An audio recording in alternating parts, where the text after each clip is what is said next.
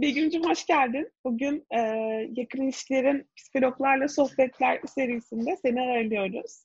E, kendini bize ve takipçilerimize tanıtabilir misin? Tabii ki de. E, benim adım Begüm Köseler, uzman gelişim psikoloğuyum. E, ağırlıklı olarak 0-6 yaş dönemindeki çocuklar ve ebeveynleriyle çalışıyorum. E, ebeveyn danışmanlığı yapıyorum ve de gelişim psikoloğu olarak aslında daha çok koruyucu, önleyici ruh sağlığı alanında çalışmayı önemli buluyorum. Hani bir sorun oluşmadan önce neler yapılabilir, e, nasıl ulaşılabilir ebeveynlere bu alanda çalışıyorum diyebilirim. Hoş bulduk. Çok teşekkürler beni bu şey kabul ettiğiniz için bu podcast'te. Ben teşekkür ederim. Sen bizim davetimizi kırmadın, geldin, konuşuyorsun bizimle. Ee, bugün aslında çok önemli bir konu hakkında konuşacağız. Aslında çok merak ediliyor. Bağlanma, bağlanma ama sanki hep şey gibi hissediyorum. Bağlanmanın hep yetişkinlikteki kısmı hakkında konuşuyoruz. Ama asıl hep söylediğimiz gibi bağlanma daha çok küçükken, çok yani daha 0-3 yaş dönemi burada çok kritik. Ee, o yüzden senin bu alandaki uzmanlığın çok önemli. Ee, sen bize anlat bakalım. Yani bağlanmada ebeveynlerin rolü nedir, bağlanma nasıl, bağ, bunlar hakkında sen konuş bizimle. evet. Yakın ilişkilerde evet benim de takip ettiğim üzere, aslında daha yetişkinlikteki bağlanma e, paternleri döneminden bahsediyoruz ama bağlanma aslında 0-3 yaşta hani o ilk temasta temaslarda kurulan bir şey. Ee, şöyle başlayabilirim belki. Şimdi insan yavrusu doğası gereği aslında bütün fiziksel, duygusal ihtiyaçlarını karşılayabilmek için birine ihtiyaç duyuyor. Bir bakım verene. Ee, ve de uzun yıllar aslında ihtiyaç duyuyor. Böyle bir kaç aylık bir dönem değil. Çok uzun bir süre e, boyunca fiziksel ihtiyaçların işte beslenme, alt değiştirme, uyku gibi çok temel ihtiyaçların karşılanması gerekiyor. Aynı zamanda duygusal ihtiyaçların da yani bir bebeğin e, duygusal ihtiyaçları karşılanmadığında da maalesef yaşamını sürdüremiyor. Böyle araştırmalar da var. E, yani aslında yaşamını sürdürmesi için e, bir bebeğin ötekine ihtiyacı var, başkasına ihtiyacı var.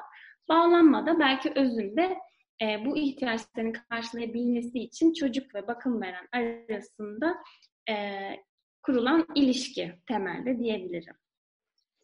Peki burada ebeveynlerin nasıl bir rolü var? Zaten aslında bakım veren ebeveyn burada bakım veren tabirini kullandığın için çok teşekkür ederim. Ben de çok önemsiyorum bunu. Çünkü her zaman ebeveynler olmuyor bakım verenler değil evet. mi? Kesinlikle öyle. Yani her zaman anne baba ebeveyn diyoruz evet anne babalar ama her zaman o olmuyor yani asıl orada bakım veren belki bir anneanne dede belki bir bakıcı teyze hı hı, hı.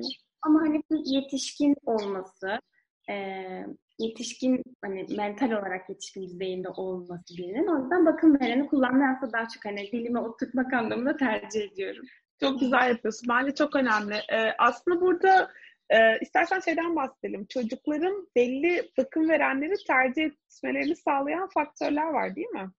Yani Hı-hı. neden mesela çocuk aynı odadaki bir yetişkinliğiyle diğer yetişkini seçiyor? Ee, sorusuna nasıl cevap veririz mesela? Şöyle e, aslında aynı sorunun cevabı gibi böyle hani bakım verenin buradaki rolü ne de hani belki cevap verilir. Evet, evet.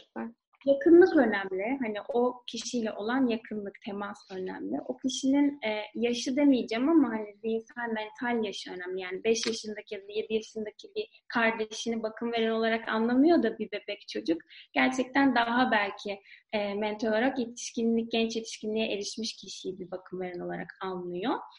Bir de şöyle aslında iki temel rolden bahsedebiliriz belki bu e, bakım verenin kim olduğu ve bağlanmaya ne e, gibi katkısı olduğunda. Birincisi bu kişinin güvenli bir e, temel sunması gerekiyor. Yani buna teoride güvenli üs deniyor. İkincisi de güvenli liman yani böyle bir sığınak gibi ya da bir, bir gemilerin sığındığı belki hı hı, bir fırtına bir liman gibi böyle bir görevi var e, bu bakım verenlerin. Biraz açayım mı buraları? Tabii aç istersen. Aynen. Çok güzel olur. Güvenli üst ben şöyle anlatmayı seviyorum. Sanki böyle bir baz istasyonu gibi. Baz istasyonları nasıldır böyle ayakları bayağı sağlam yere basan, hani yıkılmayan, e, kararlı, tutarlı. E, bir de böyle bir verici bir hani bir yayıcı bir özelliği vardır. Öyle. Çok hoşuma gitti. Canlandırmak iyi oluyor. Yani anlatırken de öyle bir canlanıyor gözünde bir bakım veren. Eğer e, bu kişi çocuğun ihtiyaçlarını zamanında görebiliyor, e, zamanında okuyabiliyor ve doğru okuyabiliyor ve de karşılayabiliyorsa o zaman e, bu bakım veren, güven veren bir e, üst gibi düşünebiliyoruz. Sağlıklı bağlanmada yani bizim güvenli bağlanma dediğimiz e, şeyde de e, bu temel nokta aslında bu. Şöyle, e, bir de buna ek olarak şöyle bir şey söyleyebilirim.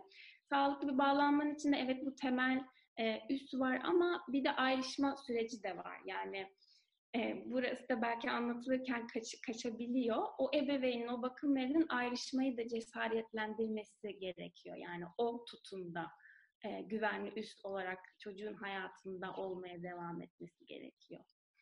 Belki bir örnekle açıklayayım bunu. Mesela bir yaşında bir çocuk, işte 12. ayda ne oluyor? Çocuk yeni yürümeye başlıyor, emeklemekten ayağa kalkıyor, yürüyor.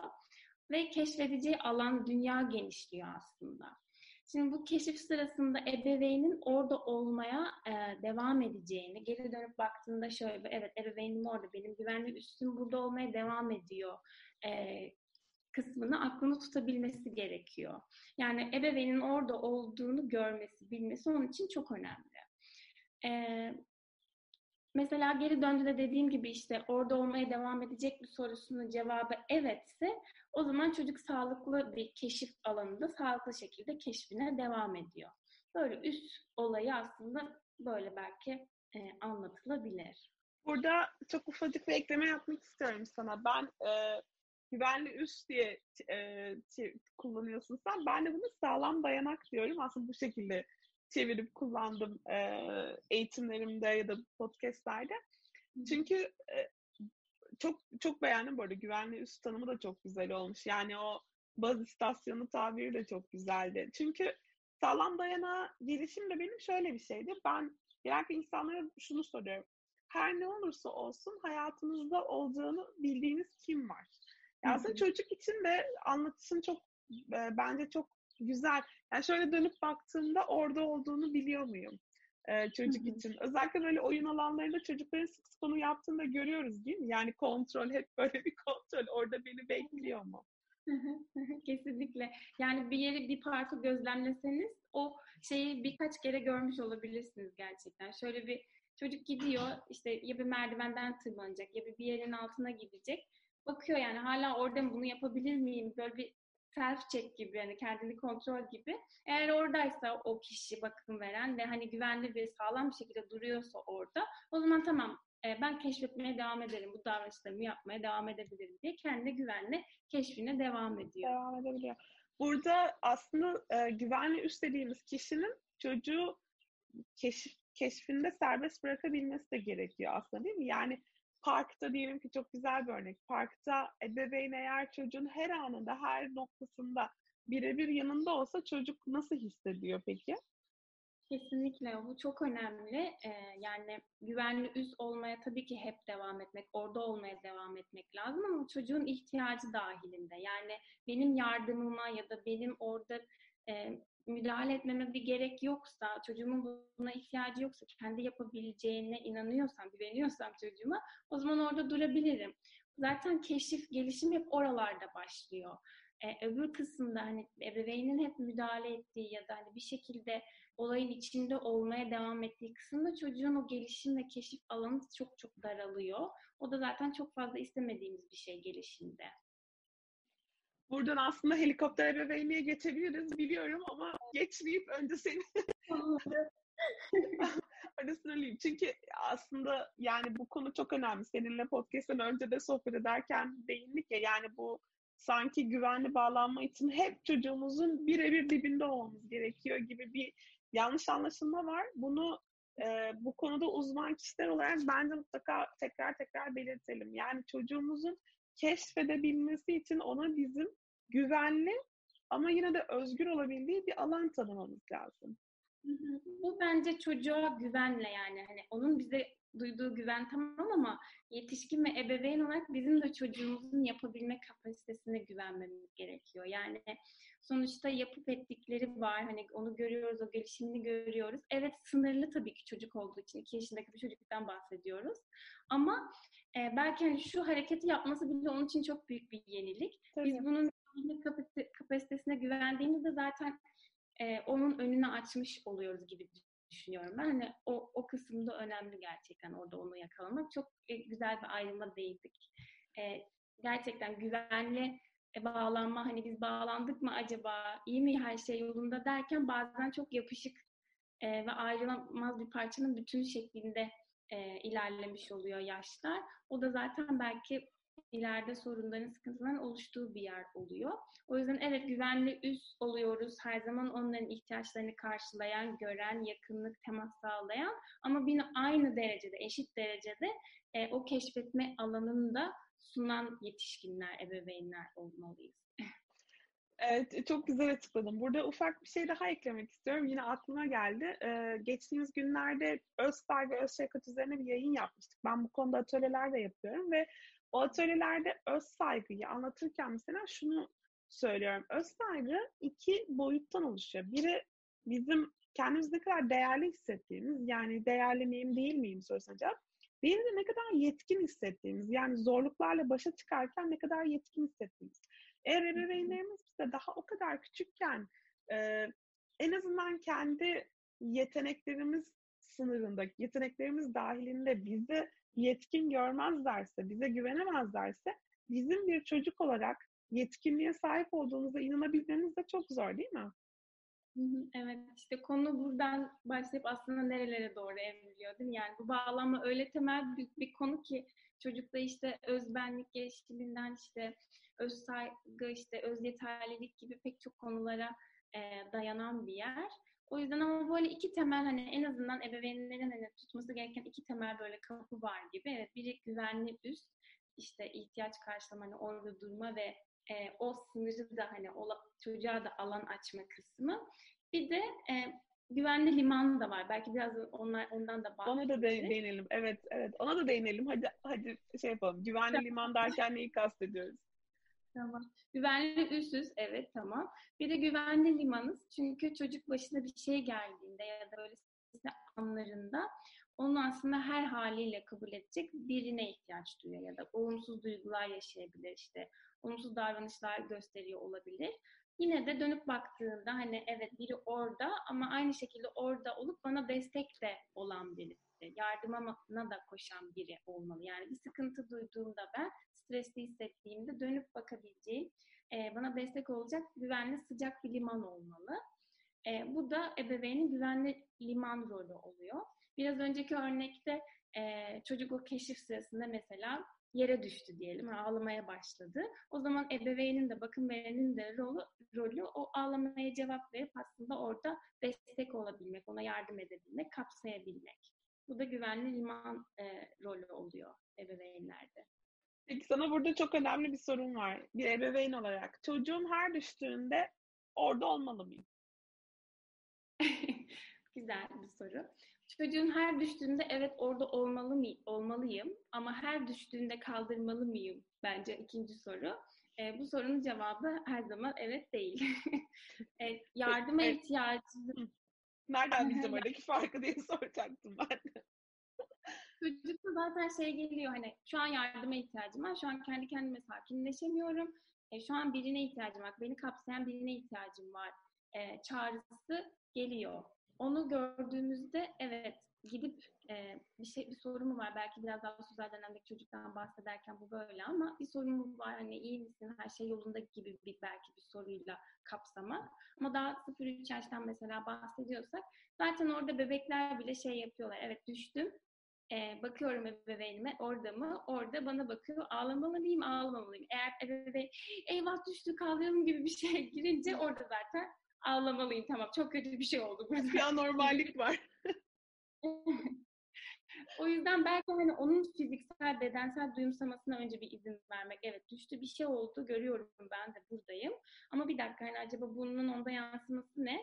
Bir bakmak biraz, bir iki saniye durmak, bir tepki vermeden. Gerçekten canı acıyorsa zaten bebekler ağlıyor yani. Çok sıkıntıda e, gösteriyorlar onu. O zaman evet kapsamak, gidip yardım etmek. Belki 0-3 yaş için konuşuyorum bunları. Peki daha daha büyük çocuklarda yani 3 yaş üzerinde nasıl davranmamız gerekir?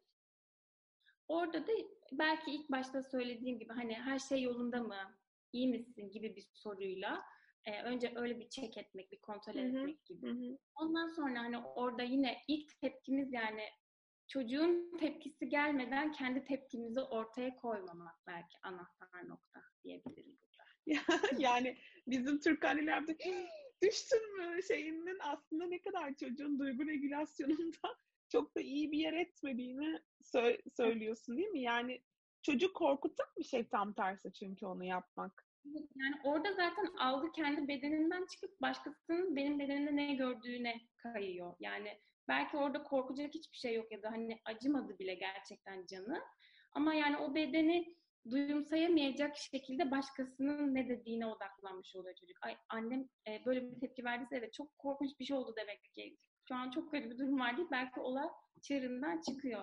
Ama hani o alanı bırakmak zaten biraz önceki de e, konuştuklarımıza belki bağlantılı. Yani o alanı bırakmak burada da o alanı bırakmaya devam edebilmek. O bağlan, bağlanma e, şeyinde. Bu şekilde. Duygularını da keşfetmeye alan tanımak aslında burada değil mi? Yani ya da acısını, bedenini, bedenin üzerindeki o durumun bedeninde yarattığı e, sıkıntıyı da anlaması için alan bırakmak önem taşıyabiliyor hem burada. Beden, aynen hem beden duyumsaması hem de hani ne oldu? Buradaki duygu ne? Hani korktum mu acaba? Hı-hı. Canım acıdı muyum işte? Bir şey oldu sinirli miyim gibi. Hani bu sorunun cevabını önce bir çocuk kendisinde böyle aramaya çalışmalı. Ondan sonra e, çocuğun şeyine göre ebeveyn orada yaklaşmalı. Yaklaşmalı. Ee, peki oyun oynarken nelere dikkat etmemiz gerekiyor? Bu bu anlattıkların özelinde bunu oyuna nasıl bağlayabiliriz? Çünkü sen bu alanda da uzmanlaşıyorsun değil mi? Evet evet oyun e, oyun çok hem konuşmayı sevdiğim bir şey hem de yapmayı bir şey çok. Bir podcast daha kaydedebiliriz oyun konusunda. Ama bağlanma temelli oyun. E, rolü aslında çok büyük. Niye? Çünkü çocuğun hani bağlanma sonuçta etkileşim ve iletişimle oluyor. Yani e, bir noktada ebeveynle çocuk arasındaki tutarlı e, süre gelen etkileşimler, iletişimler sayesinde bir bağ gerçekleşiyor. E, çocuğun da aslında iletişim dili oyun. Yani biz mesela özellikle söz öncesi dönemde çocuk uyanıyor ve oyun oynamaya başlıyor. Belki bize oyun gibi gözükmüyor yapıp ettikleri ama çoğu şeyi işte bir şeyleri hani bir şeylere katarken bile orada oyun oynuyor. İletişim şekli o yani konuşma dili o. Ebeveyn oyuna dahil olup e, çocuğun oyununu okuyabildiğinde zaten çocuğun dilini de anlamış oluyor. Bu yüzden aslında oyun yoluyla bağ kurmak, işte oyun yoluyla bakım verenle ilişkiyi geliştirmek, hani nasıl bağlanmayı o şekilde oraya bağlayabiliriz oyunu. O yüzden oyun üzerinden e, çalışmalarda da biz böyle yapıyoruz. Hani ebeveynle ile bebek arasında bağlanma odaklı çalıştığımızda hep böyle oyun üzerinden gidiyoruz. Biraz belki işte nasıl oynarız kısmına buradan geçebilirim. Peki benim bir sorum var. Çocuğu, çocuğun oyun oynarkenki dilinden bahsettin. Ee, hep şunu düşünüyorum ben. Mesela kendi kızım Defne 3 yaşında. Ee, bir gün önce yaşadığımız bir olayı ben o oyuncaklarıyla oynarken onlar üzerinden Defne'deki yansımasını izleyebiliyorum çoğu zaman. Yani işte annem de bana bunu söylemişti. Ee, o da ona söylüyor onu. Ee, sonra e, oyuncu ona Defne'nin bana verdiği tepkiyi veriyor. Defne de tekrar benim ona verdiğim tepkiyi veriyor. Aslında bütün bir yani o anı tekrar e, bebekleriyle, oyuncaklarıyla canlandırmış oluyor. Yani her neyle oynuyorsa o, o anda. Ama oradan aslında çocuğun ruh halini, bizim onda yaptığımız şeylerin onda uyandırdığı hisleri anlayabilmek mümkün değil mi? Kesinlikle. Çünkü oyun çocuğun alanı aslında. Yani e, kendi yetişkin dünyasında deneyimlediklerinin bir yansıması oluyor oyunda. Ve onu e, bakım verenin varlığında da gösterebiliyor olması bence çok güzel bir şey. E, belki yetişkin dünyasında baş etmekte zorlandığı, işte belki ona fazla gelen olaylar olabiliyor. onu orada oyun yoluyla sürekli oynayıp bakım verenin yanında onu gösterip aslında bir şekilde iletişim kuruyor. E, bu bu oyunu anlayan ebeveyn zaten orada hmm, evet demek ki böyle bir şey olmuş yansıması da onda bu diye böyle aklının bir köşesine yazabiliyor. E, belki gelip söylemeyecek. E, bugün okulda şöyle bir şey oldu işte bana Hı-hı. böyle böyle dediler okula çocuktan bahsediyorum. Demeyecek hiçbir zaman ama oyun oynarken, evcilik oynarken öğretmenler olacak, e, işte sınıf olacak, orada bir olay olacak. Ebeveyn anlayacak mı okulda böyle bir şey olmuş olabilir gibi. Oyun o anlamda zaten çocukların dili, e, iletişim kurma biçimi. Aynen öyle. o yüzden şey diyorum hani nasıl oyun oynayalım kısmında e, oradaki senaryoları çok müdahale etmemek lazım. Hani çok değiştirmeden çünkü çocuğun alanı, çocuğun çocuk orada bir şey göstermeye belki çalışıyor. Orada ebeveyn e, kendi yorumunu ya da kendi böyle bazen ahlaki değerlerini bir anda katı veriyor işin içine. İşte yok o öyle demez böyle desin gibi bir yerden yaklaşınca o zaman çocuğun bütün oyununa müdahale etmiş ve o senaryoyu toptan bozmuş oluyor. Oluyor. E bu aslında o iletişim, o senkronizasyon, o akışı bozmuş oluyor. O yüzden hani serbest oyun e, o anlamda çok önemli. Ebeveynin de onu izleyebilmesi. Yani aslında oyun oynarken biz onları böldüğümüz zaman tıpkı aslında bir şey anlatan bir yetişkinin konuşmasını bölüp kendi istediğimiz şeyi anlatmaktan bir farkı yok değil mi? Hiç yok, hiç yok. yani orada akış var, bir senaryo var, bir bir şey, bir şey anlatılmaya çalışıyor o oyunda. Biz kendi e, düşüncemizi, kendi yorumumuzu, kendi müdahalemizi getirdiğimizde, evet tabii ki bu iyi bir yerden çıkıyor ebeveynlerde belki. E, ama o orada bir kopukluk oluyor. Zaten sonra çoğu çocuk ya oyunu değiştirmek istiyor ya işte çok oyundan keyif almamış oluyor ya da mesela ısrarla aslında o oyunu oynamak isteyen çocuk da oluyor. Yani siz izin şey burada şu örnek çok karşıma gelir işte e, kılıçlarla oynayan bir çocuk düşünelim. E, orada ebeveyn asla kılıçlarla hani orada bir e, yıkıcı bir durum olmasını istemeyen bir yerden müdahale ettiğinde çocuk onu hiçbir zaman oynayamadı ve hiçbir zaman gösteremedi, o iletişimi kuramadığı için aslında ısrarla onu yapmaya devam ediyor. Bu, bu aslında inatlaşmaya kadar e, oyundan çıkıp konu çok başka yerlere doğru gitmiş oluyor. Hepsinin bir anlamı var. Yani o çocuğun orada kılıçla oynamasının da belki işte o yıkıcılığı göstermesinin de o an orada bir anlamı var. Ama oraya okuyamadığımızda işte böyle karşılıklı dans gibi düşünebiliriz belki. O bozulmuş oluyor. O akış geçmiş oluyor orada. Ee, çok güzel açıkladın. Ben de düşüncelere daldım dinlerken seni.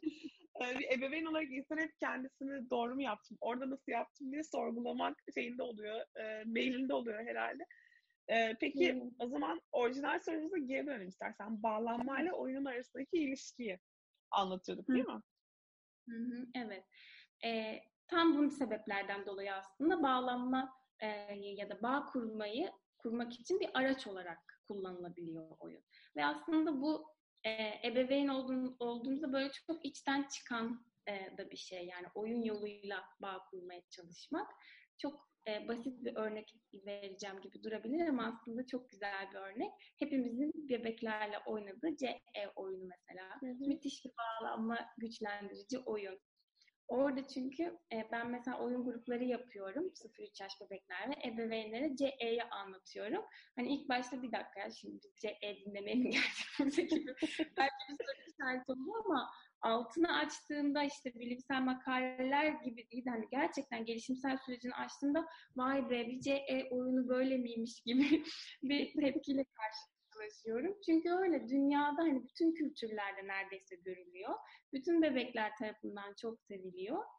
Çünkü e, çok güzel bir bağlanma oyunu. Kayboluyorum ve geliyorum. Mesaj çok basit. Gitsem de merak etme buradayım. Burada olmaya devam edeceğim. Ve o ayrılık süresi çok kısa olduğu için çok tolere edilebilir oluyor bebek için. E, o bir e, endişe ve kaygı da yaratmıyor orada. Hani 5 saniyeden bahsediyoruz çünkü. Ve tekrar geri buluştuğunda eğer ebeveyn de hani mutluluk ve heyecanla o buluşmayı gerçekleştiriyorsa bebek bebeğin de zaten çok hoşuna gidiyor ve kahkahalar atmaya başlıyor zaten. Bu gerçekten bütün dünyadaki bebekler için böyle. E, çok güzel bir bağlanma e, aracı olarak görebiliriz bu oyunu. Kesinlikle öyle. Ya şeyi düşündüm. iki yaşına kadar çocuklar biz odadan gittiğimiz zaman geri döneceğimizi bilemiyorlar aslında. Yani bunu çok fazla konuşulan bir şey değil değil mi? Yani aslında iki yaşına kadar o bilişsel yetenek gelişmiyor çocuklarda ve biz her odadan çıktığımızda sanki yani sanki bir daha asla gelmeyecekmişiz gibi bir korku duyabiliyorlar. Bunu bunu fark et bunu ben anlattığım zaman yetişkinlere gerçekten çok şaşırdıklarını fark ediyorum. Çünkü tabii ki biz kendi aklımızda mutfağa gidip geliyorum. Ne var ki bunda diyoruz ama aslında öyle değil. Aslında çocuk için mutfağa gidip gelmiyoruz. Onun dünyasından kayboluyoruz ve sonra evet. geri geliyoruz. Yani bu gerçekten çok çok büyük bir şey. O yüzden de aslında bu e, CE oyunundaki şeyi de sö- söyleyelim belki. Yani biz çocuklara giderim gelmem. İşte başkasının annesi olurum. Ee, gideyim en iyisi ben gibi şeyler söylediğimizde aslında onların en büyük korkularını onlara söylemiş oluyoruz değil mi? Daha büyük bir kötülük var mı gerçekten aslında?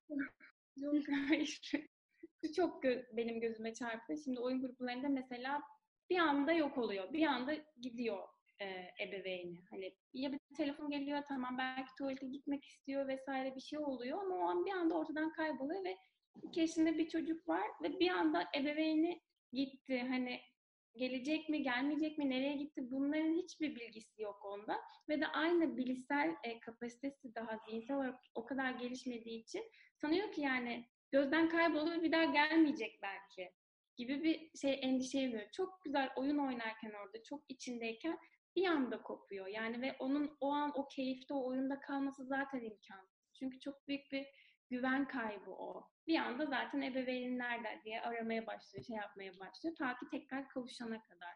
İşte e, zihninde tutamadığı için e, o zamana kadar yani uzun bir süreç geçiyor. Hani başkasını görmesem de dünyada var olmaya devam ediyor algısı geç oluşuyor. O yüzden bizim hep söylememiz lazım. Gidiyorum ama geleceğim. İşte belki beş dakika böyle parmakla göstermek lazım. Çok manasız gelebilir e, bir bebeğe bunu anlatıyor olmak ama bizim niyetimizi bile orada anlıyorlar gerçekten. E, o yüzden hani hep haber vermek, hep e, şey yapmak, o o ilişkiyi korumak adına çok önemli orada. Ben çok şeyleri öneriyorum mesela CE oyunu biraz daha büyük yaşlarda saklambaça dönüyor mesela.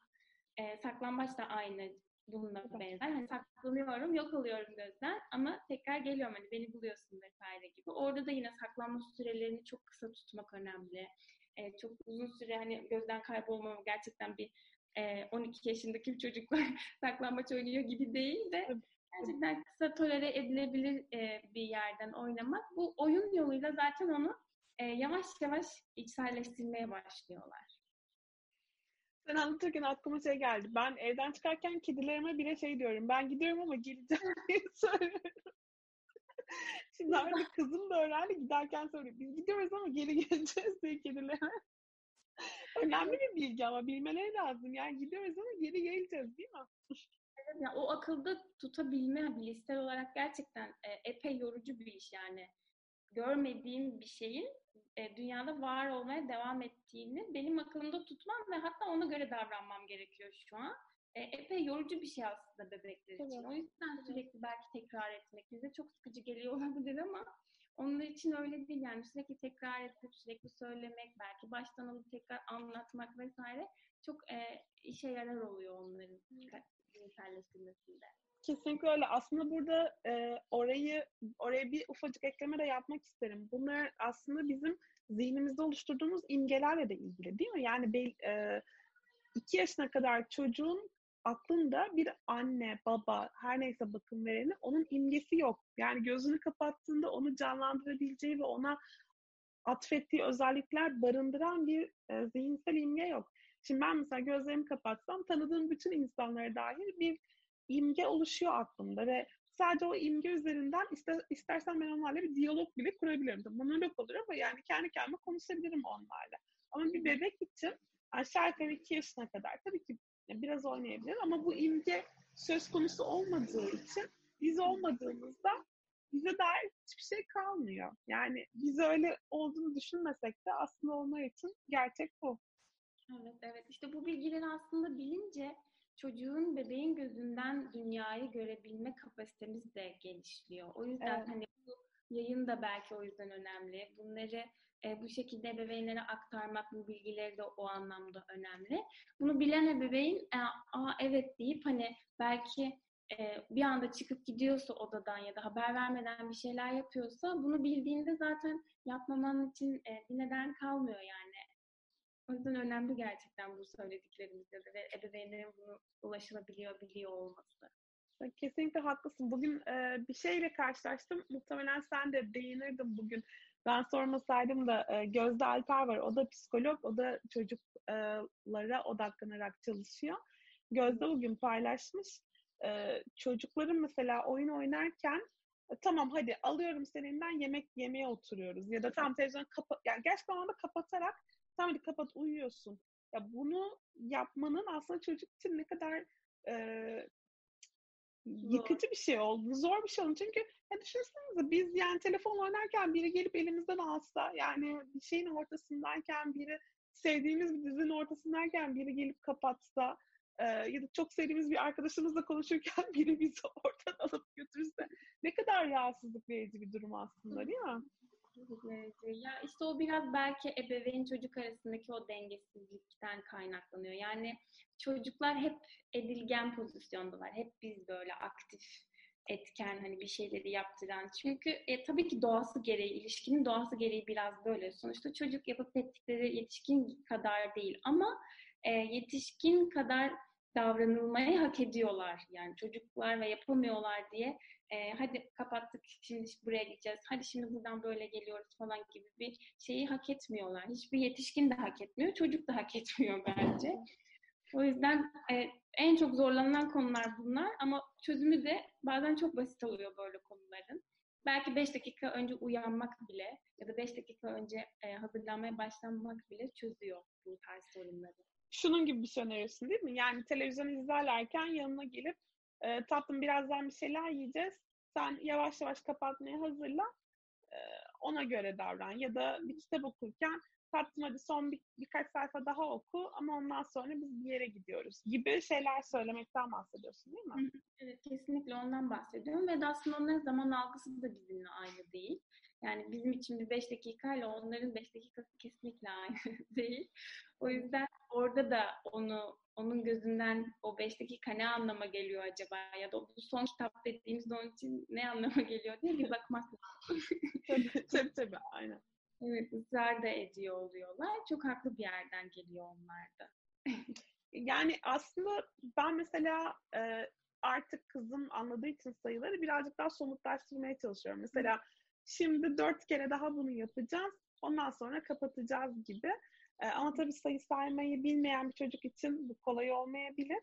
Ama somutlaştırarak çocuğun anlayacağı bir dille somutlaştırmak kesinlikle çok önemli. Evet. Okul öncesi dönemde işte o chartlar kullanılıyor, bir saat çiziliyor. Hiç sayıyla alakası yok. İşte bu buradan buraya geldiğinde evet. bir şey söylüyorsun mesela. İşte 15 dakikayı mesela o gösteriyor. Hı hı, hı. O bile evet bu buradan buraya geldi. Tamam. Ya, çok güzel bir yöntemmiş bu. Evet ben bunu hiç düşünmemiştim. Doğru. Peki başka ne gibi oyunlar var? Ee, şeyden bahsettik. işte CE'den bahsettik. Saklambaçtan bahsettik. Başka ne gibi oyunlar bağlanma konusunda yardımcı da olabiliyor bize? Hı hı. Ee, çok güzel bir yöntem var. Bağlanma temelli oyun terapisi e, yönteminden aldığım bir oyun var. Şimdi istersen onu oynayabiliriz. Hatta tamam. CE oyununda olduğu gibi. Zaten çoğu böyle bağlanma temelli oyunlar yani. Adını öyle koyuyorum ama hani içimizden çıkan doğal oyunlar ya bunlar. Zaten ya hiç malzeme gerektirmiyor ya da çok az malzeme gerektiriyor. Bu oyunun adı da Süt ve Bal. Tamam, hazırım oynamaya. ben süt dediğimde e, sen aynı şekilde bal diyeceksin. Tamam. Tamam. Hazırım. Başlıyorum. Süt. Bal. Süt. Bal.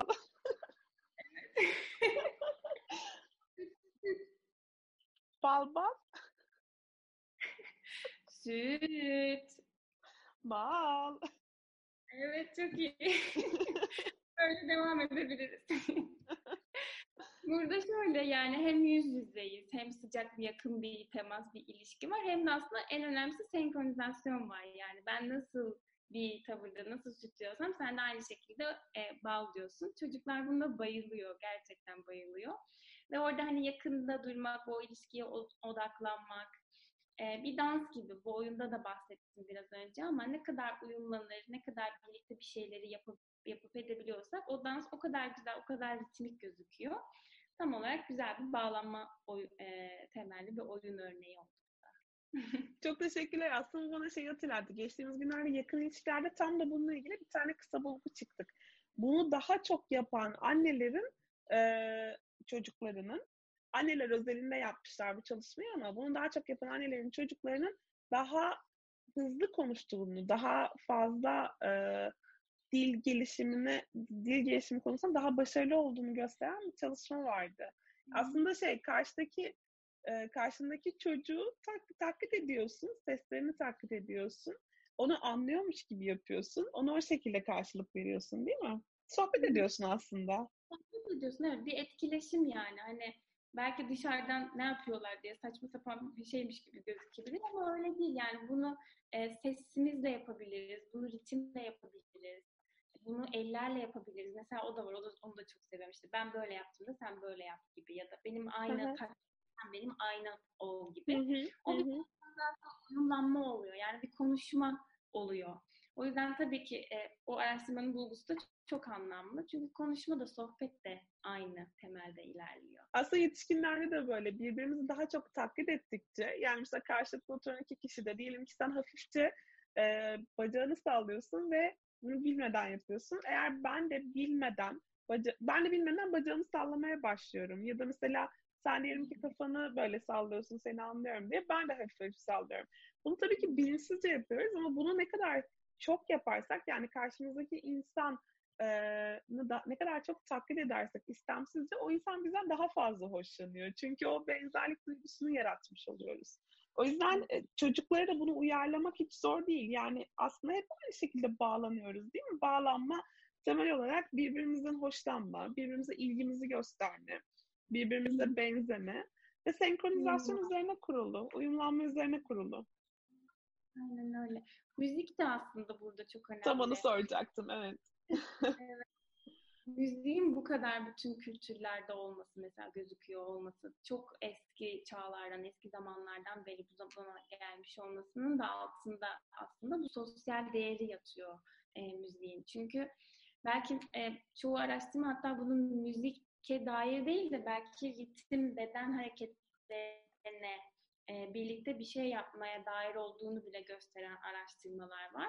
Yani o biraz önce yaptığımız gibi hani uyumlanma, senkronizasyon, aynı anda aynı hareketi, aynı sesi, aynı şeyi çıkarmak e, bir eşleşme oluyor orada. Hı hı, hı. E, eşleşme olduğunda zaten o komünikasyon e, onun üzerinden ilerliyor.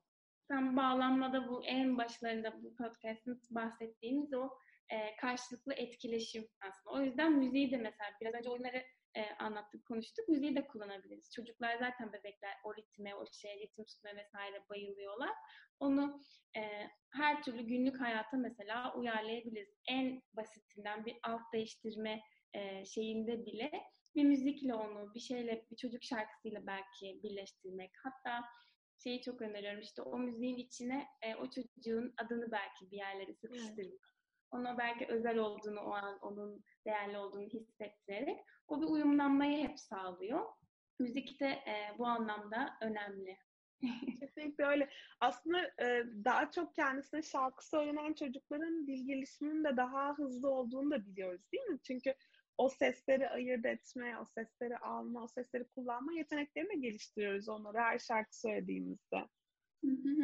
Müziğin o kadar çok fazla faydası dediğimde o kadar çok etkisi var ki gelişimde. İşte anne bebek ilişkisinden, baba bebek ilişkisinden böyle bilişsel süreçlere, işte dil süreçlerine e, kayan böyle çok büyük bir yelpazede müziğin e, çok geniş bir etkisi var kesinlikle. Ee, ben de senin söylediğin gibi alt değiştirme, e, yemek yedirme ve duş yani banyo yaptırma gibi aslında ekstra e, yakınlık gerektiren yani aslında İngilizce'de intimate diye geçen Türkçe yakınlık diye çevirdiğimiz o böyle daha özel daha e, kişiye ait e, anların e, bebekle e, bakım vereni arasında çok özel anlar olduğunu ve o anların mutlaka birazcık daha da fazla yoğun ve sıcak yaşanması gerektiğini düşünüyorum. Çünkü o tip anlarda göz teması çok fiziksel temas çok olduğu için oksitosin üretimi oradan da etkileniyor. Oksitosin hem güven duygusunu yaratıyor hem strese karşı bizi daha e, strese, strese daha iyi başa çıkmamızı sağlıyor. Güzel şeyleri hatırlamamızı sağlıyor, olumsuzları silmemizi sağlıyor. O yüzden bir çocuğun bağ kurmak için ihtiyacı olan her şeyi sağlamış oluyor. O yüzden böyle özel anlarda şarkı söylesek, onlarla senin az önce öğrettiğin gibi oyunlar oynasak, o böyle karşılıklı e, eşleşme halini yakalayabilsek aslında bağlanma konusunda müthiş bir yol kat etmiş oluruz. Şey bilgisi bile çok anlamlı değil mi aslında? Bebek dünyaya geldiği ilk aylarda sadece emzirme e, pozisyonunda annesini görebilecek seviyede bir görüş açısını, görüş kapasitesine evet, sahip. Evet. Bu bilgi bile aslında ne kadar anlamlı bu e, bilgileri bildiğimizde. Yani o yakın temas e, olmak ve onu sürdürmek ve onu sürdürürken e, o sıcaklığı işin içine katabilmek. Hani başka bir şekilde emzirirken telefona mesela bakmamak, onun özel olduğunu hissetmesi, orada sadece beslenme üzerine değil, başka duygusal anlamda da bir beslenme üzerine e, yoğunlaşmamız gerektiğini bilmek e, bu ilişkiyi, bu döngüyü kırmadan dansa devam etmeyi sağlıyor. Kesinlikle öyle. Yani beslerken çocukla şu mesafeden kurduğumuz göz temasının ne kadar kıymetli olduğunu bilsek belki telefonlarımızla biraz daha az ilgilenebiliriz bile. Evet. Begüm'cüm çok evet. teşekkürler katıldığın için. Ne demek? Bağlanma konuşuyoruz. Hani çok temel de bir şey olduğu için hani oyun da çok temel. Oradan aslında konu nerelere gidip nereler geliyor. O yüzden çok büyük konular. Tabii ki de çok sevinirim tekrar e, konuk olmayı. Tekrardan çok teşekkür ediyorum. İzleyenlere de buradan yeni tanıştıklarıma da teşekkür ediyorum. Bu alanı açtığınız için yakın ilişkiler ekibi olarak en başta size ve ekibe de çok teşekkür ediyorum. Çok kıymetli Teşekkür ederiz. Çok teşekkürler Begüm'cüğüm. O zaman herkese dinledikleri için teşekkür edip hoşçakalın diyelim. Sevgilerimizi gönderiyoruz.